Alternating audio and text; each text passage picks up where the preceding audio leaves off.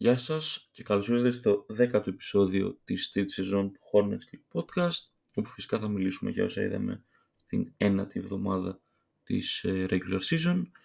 Για όσους δεν είχατε ακούσει το προηγούμενο επεισόδιο, είχα προβλέψει πως δεν θα παίρναμε κάποια από τα δύο παιχνίδια που δώσαμε αυτή την εβδομάδα και δυστυχώς βγήκα σωστός.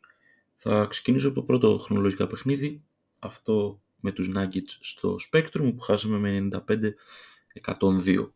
Οι απώλειες ήταν τελική, Λαμέλο, Μάρκ και Rozier, και δυστυχώς στην δεύτερη περίοδο σε αυτή τη λίστα προσθέθηκε και ο Brandon Miller, ο οποίος αποχώρησε ως τραυματίας από το παιχνίδι. Ως το σημείο που τραυματίστηκε ήταν απλά ok, ούτε κακός ούτε καλός θα πω. Προχωράμε. Ε, εδώ πέρα ήταν ένα παράξενο παιχνίδι, γιατί ο πι τζέι και ο Miles σίγουρα βοήθησαν την ομάδα, δηλαδή δεν ήταν μηδαμινή η συνεισφορά τους, αλλά ήταν πάρα πολύ άστοχοι. Και okay, από τη μία δεν μπορώ να τους κράξω πλήρως, γιατί υπό άλλες συνθήκες δεν θα παίρναν τόσα σουτ, δεν θα είχαν λόγο να πάρουν τόσα σουτ. Anyways, τα πήρανε και κατά βάση τα χάσανε. Λοιπόν, συνδυαστικά είχαν σαράντα δύο πόντους, δεκαπέντε rebound, τέσσερα assist, έξι κλεψίματα και πέντε block, δηλαδή βοήθησαν και αρκετά στην άμυνα, και είχαν δεκατέσσερα στα σαράντα τρία, δηλαδή τριάντα δύο κόμμα έξι τοις εκατό, τρία στα δεκαεννέα τρίποντα, δηλαδή δεκαπέντε κόμμα οκτώ τοις εκατό στο τρίποντο, και έντεκα στις δεκατρείς βολές, ενώ είχαν και τρία λάθη, όλα αυτά σε εξήντα πέντε λεπτά. Οκ, okay. Σίγουρα θα ήθελα να τα πάω λίγο καλύτερα από ψήφους στοχίας, από τη στιγμή που έλειπε ο ένας, έλειπε ο άλλος, ο παράλληλος, αλλά οκ, okay, δεν μπορώ να πω κιόλας ότι παίξανε απέσια, απλά το παράπονο μου είναι η ευστοχία τους. Εδώ πέρα είχαμε season debut. Ποιος θα το περίμενε ότι θα λέω αυτά τα, τα λόγια? Εγώ περίμενα θα μας πάρει τουλάχιστον σαράντα πέντε παιχνίδια που να γυρίσει, τελικά γύρισε όμως ο Cody Martin, παιδιά. Οκ, okay, το πρώτο παιχνίδι ας πούμε δεν ήταν breathtaking που λες τι έκανε ο μεγάλος Cody Martin, όχι, αλλά ήταν θετικός. Σε καμία περίπτωση δεν έβλεψε την ομάδα. Είχε έξι πόντους με τρία στα πέντε και ένα λάθος. Όλα αυτά σε δεκαεπτά λεπτά. Σίγουρα χαίρομαι που επέστρεψε. Στο επόμενο παιχνίδι που θα δείτε θα πήγε ακόμα καλύτερα. Και είναι μια λύση από τον πάγκο που σίγουρα θέλεις να έχεις σε αυτή την ομάδα. Ο Richards σε αυτό το παιχνίδι έκανε ό,τι μπορούσε. Είναι από τα καλύτερα παιχνίδια βασικά το τελευταίο διάστημα. Double-double, δώδεκα πόντι, δεκαπέντε rebound, τρεις ασίστ, ένα κλέψιμο και τρία μπλοκ, όλα αυτά με τέσσερα στα οκτώ και τέσσερα στα έξι βολές, αλλά και τρία λάθη, όλα αυτά σε τριάντα οκτώ λεπτά. Και επίσης αξίζει να αναφέρουμε ότι κράτησε τον Jokic στους δεκαοκτώ πόντους, παρόλο που σημείωσε σχεδόν double-double. Αυτό δεν είναι φταίξιμο του Richards, εντάξει, μην το ε, χέσουμε. Αρνητικό εδώ πέρα μπορώ να πω ότι είναι ο McGowan, πιθανότατα θα είχε πάρει το ντάμπλιου πι άμα ο παίκτης που το πήρε δεν έκανε ό,τι έκανε στα κλάτς, γιατί ήταν απέσιος στα κλάτς. Πιθανότατα όσοι είδατε το μάτς θα έχετε καταλάβει ήδη για ποιον μιλάω, όσοι όχι θα το καταλάβετε στη συνέχεια. μπι πι, Nick Smith τζούνιορ, παιδιά. Nick Smith τζούνιορ ήταν φανταστικός στην τέταρτη περίοδο κυρίως. Τελείωσε με δεκαεννέα πόντους, τρία rebound και δύο assist με έξι στα δώδεκα, πέντε στα επτά τρίποντα και δύο στα δύο βολές, και είχε ένα λάθος, όλα αυτά σε είκοσι πέντε λεπτά.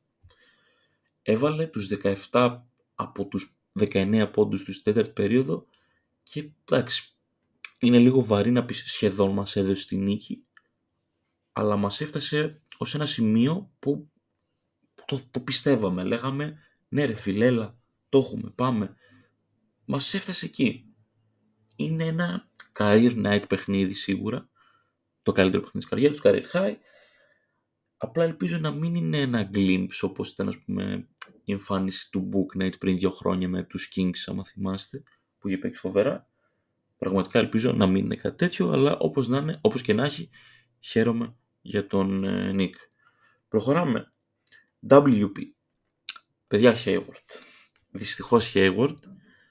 Ε, οκτώ πόντι, έξι rebound, τέσσερα assist, ένα κλέψιμο και δύο block, με τέσσερα στα επτά και τέσσερα λάθη, όλα αυτά σε τριάντα ένα λεπτά. Και άμα το ακούσει κάποιος αυτό, χωρίς context, θα πει οκ, okay, ρε παιδί μου, μόνο τα λάθη είναι ένα αρκετά μεγάλο αρνητικό. Δηλαδή να έχεις τέσσερα assist και τέσσερα λάθη, ενώ είσαι ο Hayward, Οκ, okay, δεν είναι σε καμία πληθυντικό γιατί δεν έχει κανένα μυθικό usage. Όπως και να έχει όμως, τα πράγματα που έκανε στα clutch ε, του δίνουν πανεύκολα το ντάμπλιου πι. Εντάξει, η μία επίθεση δεν είναι τόσο καταστροφική. Πήρε ένα ελεύθερο σουτ και το έχασε.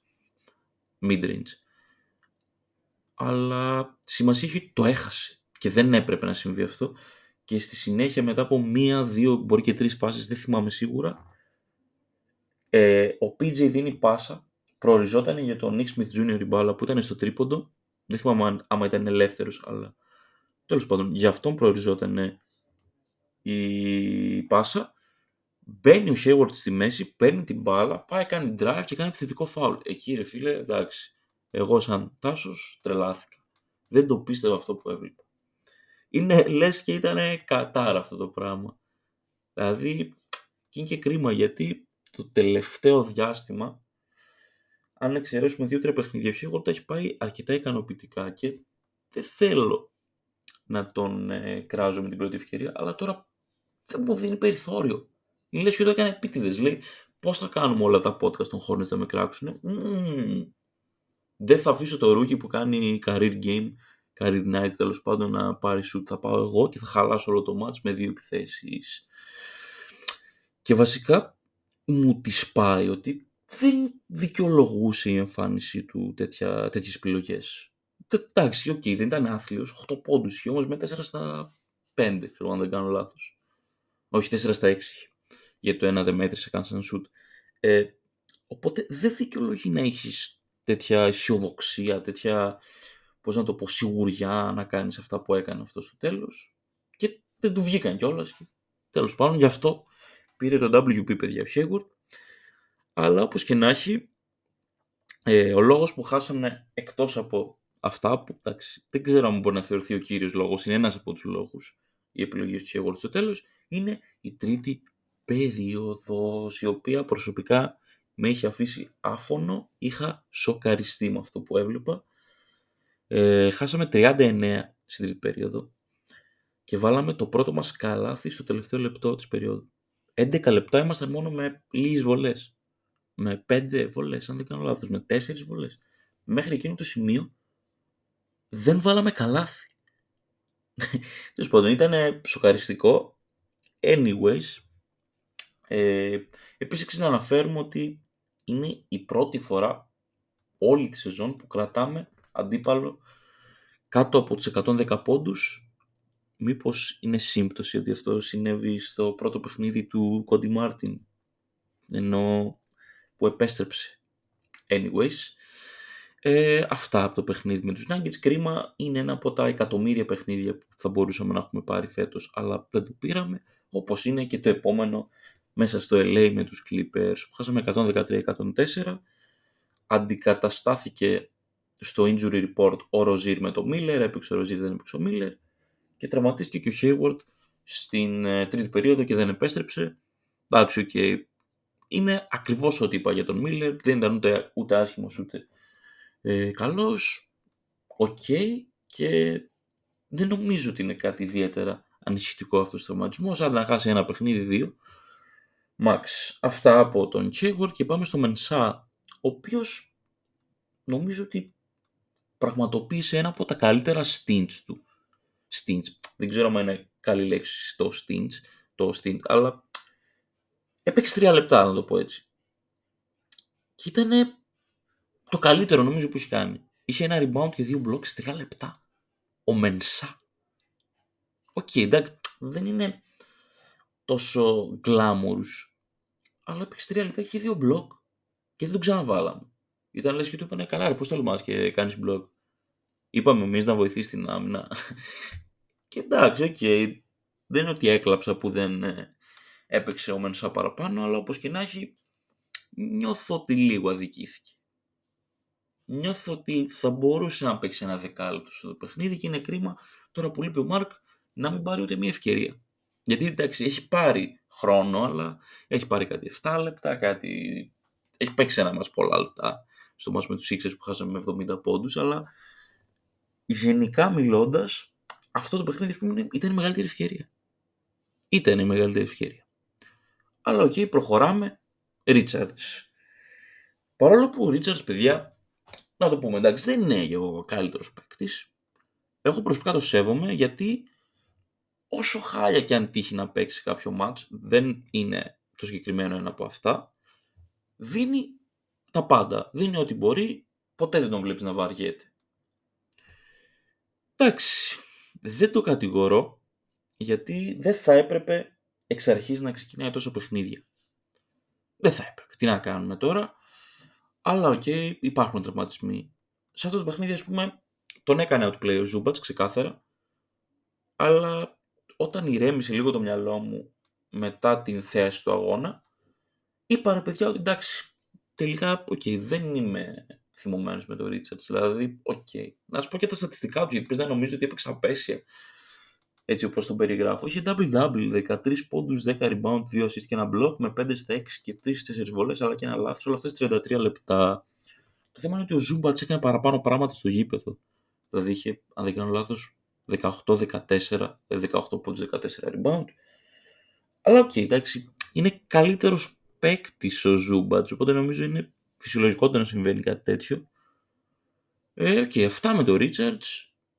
Και πάμε τώρα να σας μπερδέψω λίγο, γιατί θα συνδυάσω κάπως παράξενα το μπι πι ντάμπλιου πι με αυτό το παιχνίδι. Θα σας πω τα στατιστικά συνδυαστικά των Bridges και Rozier. τριάντα εννέα πόντι, δεκαπέντε rebound και δώδεκα assist. Ένα κλέψιμο και δύο block. Με δεκαεπτά στα σαράντα έξι, το οποίο είναι τριάντα επτά τοις εκατό. τέσσερα στα δεκαοκτώ τρίποντα, το οποίο είναι είκοσι δύο κόμμα τρία τοις εκατό. Και μίας στις τρεις βολές, αλλά και έξι λάθη, όλα αυτά σε εβδομήντα επτά λεπτά. Οκ, okay, κρατήστε το αυτό και θα ε, κάνουμε ένα revisit στο μπι πι ντάμπλιου πι section. Ε, ο πι τζέι ήταν κοντά στο μπι πι, αλλά αυτός που το πήρε το μπι πι εν τέλει, ε, ουσιαστικά μας έδωσε το προβάδισμα στην τρίτη περίοδο μόνος του, έβαλε κάποια μεγάλα shoot και το, το πήρε από εκεί βασικά. Αλλιώς, ναι, δεν, μάλλον ο Pidgey θα το έπαιρνε. δεκαοκτώ πόντους είχε, οκτώ rebound, τρία assist και δύο κλεψίματα, με επτά στα δέκα και τέσσερα τέσσερα βολές και δύο λάθη, αυτά είκοσι έξι λεπτά. Εντάξει, δεν ξέρω αν μπορώ να το πω ακριβώς bounce back παιχνίδι του Pidgey, αλλά ήταν επιτέλους ένα παιχνίδι που δεν με σύγχυσε. Γιατί ακόμα και στο προηγούμενο που σας είπα ότι βοήθησε, ε, ήταν λίγο σύγχυση να έχεις έξι στα είκοσι. Οκ, okay, αυτά με τον Pidgey. Πάμε τώρα Cody Martin. Οκ, okay, οκ, okay, ε, εδώ ένιωσα ότι ξεστή επέστρεψε, he's back που λέμε. Career high σε εκλεψίματα είχε πείσει εδώ πέρα, αξίζει να το αναφέρουμε.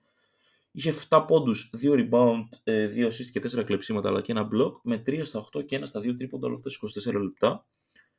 Μακάρι να συνεχίσει να κάνει παρόμοιες εμφανίσεις με αυτήν, δεν λέω να κάνει εμφανίσεις καρμπών σαν αυτήν, γιατί okay, επιθετικά το τρία στα οκτώ δεν με τρελαίνει, δεν είναι και απέσιο, αλλά οκ. Okay.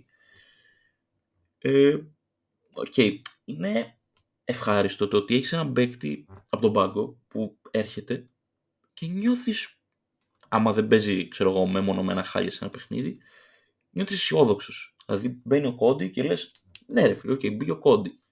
Δεν λες μπήκε ο Θόρ, δεν λες μπήκε ο, ο Μάλντον που είχαμε, μπήκε ο Cody Martin. Είναι κάτι αυτό, δίνει κάτι πάντα στην άμυνα. Στην επίθεση okay, είναι απλά μέτριος θα πω, αλλά δίνει πράγματα στην άμυνα αρκετά και κάποια δεν φαίνονται στο stat line. Εντάξει, έχει παίξει δύο παιχνίδια και ακούγεται λες και έχει παίξει τέσσερις εβδομάδες, αλλά όπως και να έχει, και από αυτά τα δύο παιχνίδια κάτι μικρά πραγματάκια μπορείς να δεις και μπορείς να πάρεις. Και εγώ ως τώρα έχω πάρει ένα θετικότατο πρόσημο από τον Cody Martin. Είναι ουσιαστικά καλή η παρουσία του στο γήπεδο.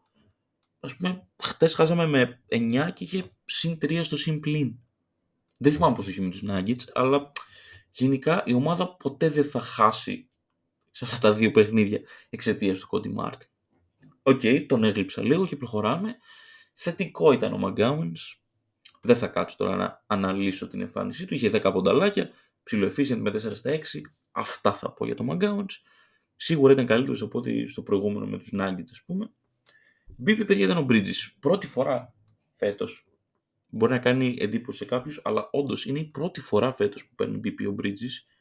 παρόλο που είναι γύρω στο δεκαπέντε, δεκαέξι, δεκαεπτά παιχνίδι, κάπου εκεί, είναι όντως το πρώτο που παίρνει μπι πι. Double-double, είκοσι ένα πόντι, έντεκα rebound και πέντε assist με δύο block, όλο αυτό με εννιά στα είκοσι τρία, τρία στα δέκα τρίποτα και δύο λάθη, όλα αυτά σε τριάντα οκτώ λεπτά. ντάμπλιου πι Rozier.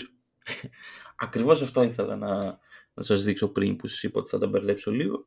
ντάμπλιου πι Rozier με δεκαοκτώ πόντους, τέσσερα rebound, επτά assist και ένα κλέψιμο, με οκτώ στα είκοσι τρία, ένα στα οκτώ τρίποτα και μία στις βολές και τέσσερα λάθη, αυτές τριάντα εννιά λεπτά. Ε, okay. Κάποια πράγματα που θέλω να αναφέρω για να δικαιολογήσω πώς ο Bridges είναι ο μπι πι και πώς ο Rozier είναι ο ντάμπλιου πι στο το παιχνίδι. Ο Bridges είχε τρία στα δέκα τρίποντα. Δεν είναι τέλειο, αλλά δεν είναι απέσιο. Ο Rozier είχε ένα στα οκτώ, που είναι αρκετά κοντά στο απέσιο, και μία στις τρεις βολές. Το οποίο με χαλάει για έναν guard, δεν το κάνει ο Mark Williams ή ο Nick Richards, το κάνει ο Rozier. Δεν δικαιολογείται. Και είχε και παραπάνω λάθη. Ναι, μεν είχε παραπάνω assist, αλλά νομίζω ότι άμα κάνετε την πράξη θα το δείτε και εσείς οι ίδιοι ότι είναι καλύτερο το assist στο turnover ratio του Bridges στο συγκεκριμένο παιχνίδι. Και επίσης, να το πω και αυτό, δεν έχει σχέση με τα στατιστικά. Έχει σχέση περισσότερο με το eye test. Ο Bridges δεν φορσάρει τόσο shoot. Φορσάρει από την άποψη ότι παίρνει shoot τα οποία δεν βάζει. Αλλά τα περισσότερα looks του, τα περισσότερα τρίποντα που παίρνει, ας πούμε, είναι, αν όχι ελεύθερα, είναι με ευνοϊκές συνθήκες. Δηλαδή θα το πάρεις αυτό το shoot άμα έχεις λίγο shoot. Άσχετα που τα χάνει ο Rozier. Σε αυτό το παιχνίδι δηλώσω όλα, προς Θεού, γιατί έχει δείξει και εξαιρετική εικόνα το τελευταίο διάστημα. Είναι βασικά ο καλύτερος μας παίκτης εδώ και ένα μήνα, από τότε που παραμένει και ο Λαμέλ, τέλος πάντων. Ο, ο Rozier σε αυτό το παιχνίδι πήρε απαράδεκτα σουτ. Δηλαδή πήρε κάποια σουτ τα οποία φαινόταν ότι ξέρεις, πολύ δύσκολο να μπει, εκτός άμα γίνει ένα τεροσουτ. Γιατί ο Τέρι, να το πούμε αυτό, έχει ρε φίλε ένα... Ένα wild thing μέσα του που βάζει τα δύσκολα shoot. Σε αυτό το παιχνίδι απλά δεν τα έβαλε. Και όταν δεν τα βάζει φαίνεται παραπάνω και με ενοχλεί παραπάνω. Αλλιώς εντάξει δεν με ενοχλεί καν βασικά όταν τα βάζει. Αυτό και εντάξει έβαλε και αν δεν κάνω λάθος τέσσερις πόντους στο τελευταίο λεπτό που είχε ψιλοκριθεί το match. Οπότε είναι και αυτό ένα μικρό stat pad. Και κατέληξα εκεί. Ελπίζω να σας κάλυψα. Και πάμε τώρα στον κύριο λόγο που χάθηκε το παιχνίδι. Λοιπόν... Έχεις πάει αρκετά καλά. Το έχεις φτάσει στα μέτρα σου, ίσως είναι επτά. Στην τέταρτη περίοδο, δεν θυμάμαι τώρα πόσα λεπτά μένα είναι εννιά, μισή, εννιά, οκτώ, μισή, κάτι, κάτι τέτοιο τέλος πάντων. Είσαι μπροστά με επτά, ογδόντα τέσσερα, ενενήντα ένα και σε κάνουν οι Clippers σερί δεκαεννιά δύο σε εκείνο το σημείο. δεκαεννιά δύο. Εντάξει, εκεί χάθηκε το μάτι ουσιαστικά, το παλέψαμε μετά, αλλά αυτό ήταν το turning point, ας πούμε. Πολύ κρίμα. Πολύ κρίμα γιατί νιώθω ότι έχουμε χάσει τόσα παιχνίδια, ρε παιδιά, που ήταν στα μέτρα μας. Ε, αυτό είναι, αυτό ήταν βασικά η όγδοη συνεχόμενη μας ήττα. Πλέον βρισκόμαστε στο επτά είκοσι ένα, ενώ θα μπορούσαμε κάλλιστα να είμαστε κάπου γύρω στο, στο ρεκόρ που έχουν οι Hawks αυτή τη στιγμή, που έχουν δώδεκα δεκαέξι, κάτι τέτοιο. Approximately, να μας είναι στο έντεκα δεκαεπτά, όχι στο επτά είκοσι ένα, ρε παιδιά. Το, το επτά είκοσι ένα έχει... σχεδόν εκτός διεκδίκησης οποιο, οποιοδήποτε στόχου. Εντάξει, είναι λίγο μακρύ αυτό που λέω, αλλά εγώ προσωπικά δεν μας βλέπω να κυνηγάμε κάτι αυτή τη στιγμή. Είμαστε πέντε παιχνίδια πίσω από τους δέκα τους Bulls, οι οποίοι Bulls είναι στο δεκατέσσερα δεκαοκτώ. Και αυτό που θέλω να τονίσω κυρίως είναι το πώς οραματίζομαι εγώ την επόμενη μέρα και βασικά το υπόλοιπο της σεζόν θα πω. Λοιπόν, βρισκόμαστε στο επτά είκοσι ένα. Δεν βλέπω ιδιαίτερη προοπτική ούτε καν για το play-in. Υπάρχει μια μικρή πιθανότητα. Θα μας δώσει ένα δέκα τοις εκατό να καταφέρουμε να πάρουμε τη δέκατη θέση, το οποίο για πολλούς μπορεί να είναι μεγάλο, για πολλούς μπορεί να είναι μικρό ποσοστό. Αντικειμενικά όμως, πιστεύετε ότι θα υπάρξει περίοδος που το, το roster αυτό θα είναι όλο υγιής, ή τουλάχιστον που έστω και ένας σημαντικός παίκτης αυτού του ρόστερ δεν θα είναι τερματίας? Γιατί εντάξει, εμένα ο Hayward το παλεύουμε. Δεν είναι σημαντικός ο Hayward, αλλά σίγουρα ο Λαμέλο, ο Rozier, ο Μάρκ και ο Μίλλερ είναι πιο σημαντικοί. Εγώ δεν το βλέπω. Δυστυχώς δεν το βλέπω και okay, πείτε ότι γίνεται. Θα κάνουμε πόσες συνεχόμενες νίκες. και αυτός που είναι στη δέκατη θέση και είναι οι ομάδες βασικά που είναι εκεί γύρω στη δέκατη θέση θα κάνουν πόσες συνεχόμενες ήττες ώστε να βρεθούμε εμείς εκεί. Οκ, okay, δεν λέω ότι αποκλείεται σε σενάριο, απλά εγώ δεν το βλέπω. Και αυτό που θέλω να δω για το υπόλοιπο της σεζόν είναι να υπάρξει έστω για ένα διάστημα μια υγεία ώστε να μπορέσω να αξιολογήσω τους πάντες. Δηλαδή, άμα ξαναγυρίσει ο Λαμέλ και ξανατραυματιστεί, είναι απίστευτα ανησυχητικό γιατί το έχουμε δώσει ήδη ένα τεράστιο συμβόλαιο. Γιατί, σαν παίκτης, μας έδειξε ότι το έχει και με το παραπάνω. Είναι παχθαράς. Ο Μάρκ, εντάξει, έχει περιθώρια. Απλά και από αυτόν θέλω να δω υγεία. Έχει χάσει οκτώ συνεχόμενα παιχνίδια. Όλος παραδόξως η ομάδα συνεχίζει να έχει αυτό το απίστευτο αρνητικό χωρίς αυτόν. μηδέν εννιά χωρίς τον Μάρκ Βίλιαμς, παιδιά, φέτος. Εντάξει, ο Μίλλερ δεν έχει χάσει πολλά παιχνίδια. Δεν, οκ. Okay. Απλά θέλω να τους δω για να τους αξιολογήσω. Να πω αυτός είναι το νούμερο ένα, αυτός το νούμερο δύο, αυτός το νούμερο τρία, αυτός το νούμερο, αυτός το νούμερο τέσσερα, αυτόν δεν το θέλω, αυτόν το θέλω για πάγκο. Αυτά ως τώρα έχω καταφέρει και τα έχω κάνει πολύ, απο, πολύ αποσπασματικά, ας πούμε. Και δεν νομίζω ότι οφείλεται σε μένα αυτό. Οφείλεται στο γεγονός ότι όταν λείπει ο ένας, παίζει ο άλλος. Οπότε τώρα, ας πούμε, γύρισε ο Cody Martin, εντάξει. Δεν έχει σχέση με τον Cody Martin βασικά, αλλά ας πούμε ο Brandon Miller. Δεν, ε, δεν ξέρω αν έχει καν θέση βασικού. Τουλάχιστον στα μάτια μου έχει, να το πω έτσι. Στα μάτια μου έχει ξεκάθαρα. Στα μάτια του προπονητή δεν ξέρω αν θα μείνει και πάνω από ένα χρόνο ο Clifford, εντάξει. Ε, δεν ξέρω αν έχει. Δηλαδή πείτε ότι είναι όλο το roster γης, ότι έχεις Lamelo, Rozier, Hayward. Ξεκινάει βάσκος ο Brandon Miller. Κάπου εκεί είναι τα διλήμματά μου. Κάπου εκεί, ή έστω, εντάξει, ο επόμενος προπονητής, να το πω έτσι, είμαι σχεδόν σίγουρος θα έχει τον Brandon Miller ως βασικό. Όποιες και να είναι οι αλλαγές που θα έχουν γίνει στο roster μας, έτσι. Δεν ξέρω αν θα είναι το δύο ή το τρία της επίθεσης ο Brandon Miller και κάτι τέτοια είναι τα, τα μεγάλα ερωτηματικά για μένα. Τα οποία ως τώρα δεν μπορώ να τα αξιολογήσω και μέχρι την επόμενη σεζόν, γιατί για μένα προσωπικά δεν, δεν νιώθω ότι υπάρχει κάποιος στόχος. Δυστυχώς, άμα είμαστε υγιείς, το υλικό υπάρχει. Θα διεκδικούσαμε πράγματα. Δεν είμαστε κακή ομάδα. Δεν θέλω να παρερμηνεύσετε τα λόγια μου. Δεν λέω ότι είμαστε κακή ομάδα σε καμία περίπτωση. Αλλά δυστυχώς, έτσι όπως πήγαν τα πράγματα, έχουμε καταντήσει τώρα να μιλάμε για την επόμενη σεζόν. Και ενώ έχει περάσει το ένα τρίτο αυτής που διανύουμε. Οκ, okay, θέλω να δω και κάποιες κινήσεις στην deadline. Ε... Αυτά που ζητάω εγώ, ας πούμε, από, την, από τον Άγιο Βασίλη είναι τρίποντο. Δεν έχουμε τρίποντο, παιδιά. Εντάξει, έχουμε δύο-τρεις παίκτες. Λαμέλο, Μπράντον Μίλλερ, Ροζίρ. Πέρα από αυτό, το χάος. Ο Μίλλερ είναι. Ο Μπρίτζης, και λέω Μίλλερ, είναι τραγικός σούτερ. Τραγικός σούτερ. Δεν ξέρω άμα διανύει ένα άθλιο διάστημα ή άμα είναι σταθερά έτσι. Αλλά είναι frustrating ώρες, ώρες. Δηλαδή, είναι εκνευριστικό να βλέπεις αυτό το πράγμα. Οκ. Okay. Δεν ξέρω ποιους, αλλά σίγουρα έναν παίκτη που έχει ως κύριο στοιχείο του τρίποντο. Όχι τον Buddy Hield επειδή τον συχαίνομαι, αλλά κάποιον σαν τον Buddy Hield με winning ντι εν έι, γιατί ο Buddy δεν έχει winning ντι εν έι. Οκ, okay, αυτό, και πάμε τώρα στα τέσσερα παιχνίδια που έχουμε την εβδομάδα που μας έρχεται. Εντάξει, αυτό το επεισόδιο που ακούτε τώρα είναι το τελευταίο του είκοσι είκοσι τρία και ναι, αυτά. Έχουμε τέσσερα παιχνίδια, όλα εκτός, όλα δύση, δύο εφικτά, δύο, οκ, okay, δεν τα λες και τόσο εφικτά, αν και από ό,τι μας έχει δείξει η ομάδα όλα είναι εφικτά, απλά τέλος πάντων δεν τα λες και εύκολα, εκτός έδρας κυρίως. Πρώτα παίζουμε με τους Lakers, οι οποίοι βρίσκονται στο δεκαέξι δεκαπέντε, αυτό κατατάσσεται στην κατηγορία εφικτά. Μετά παίζουμε μέσα στους Suns που έχουν ρεκόρ δεκατέσσερα δεκαπέντε και αυτό κατατάσσεται στην κατηγορία εφικτά. Μετά παίζουμε μέσα στους Nuggets, οι οποίοι έχουν ρεκόρ είκοσι δύο δέκα και ας πούμε αυτό το παιχνίδι. Εντός θα έλεγα ότι οκ, okay, το παλεύεις. Τώρα εκτός δεν ξέρω. Δύσκολα. Δεν λέω ότι είναι θαύμα γιατί τους κοντράγαμε και εντός. Έτσι. Εκτός δεν ξέρω όμως. Οπότε είναι λίγο πιο δύσκολα από τα μάτς με Lakers και Suns.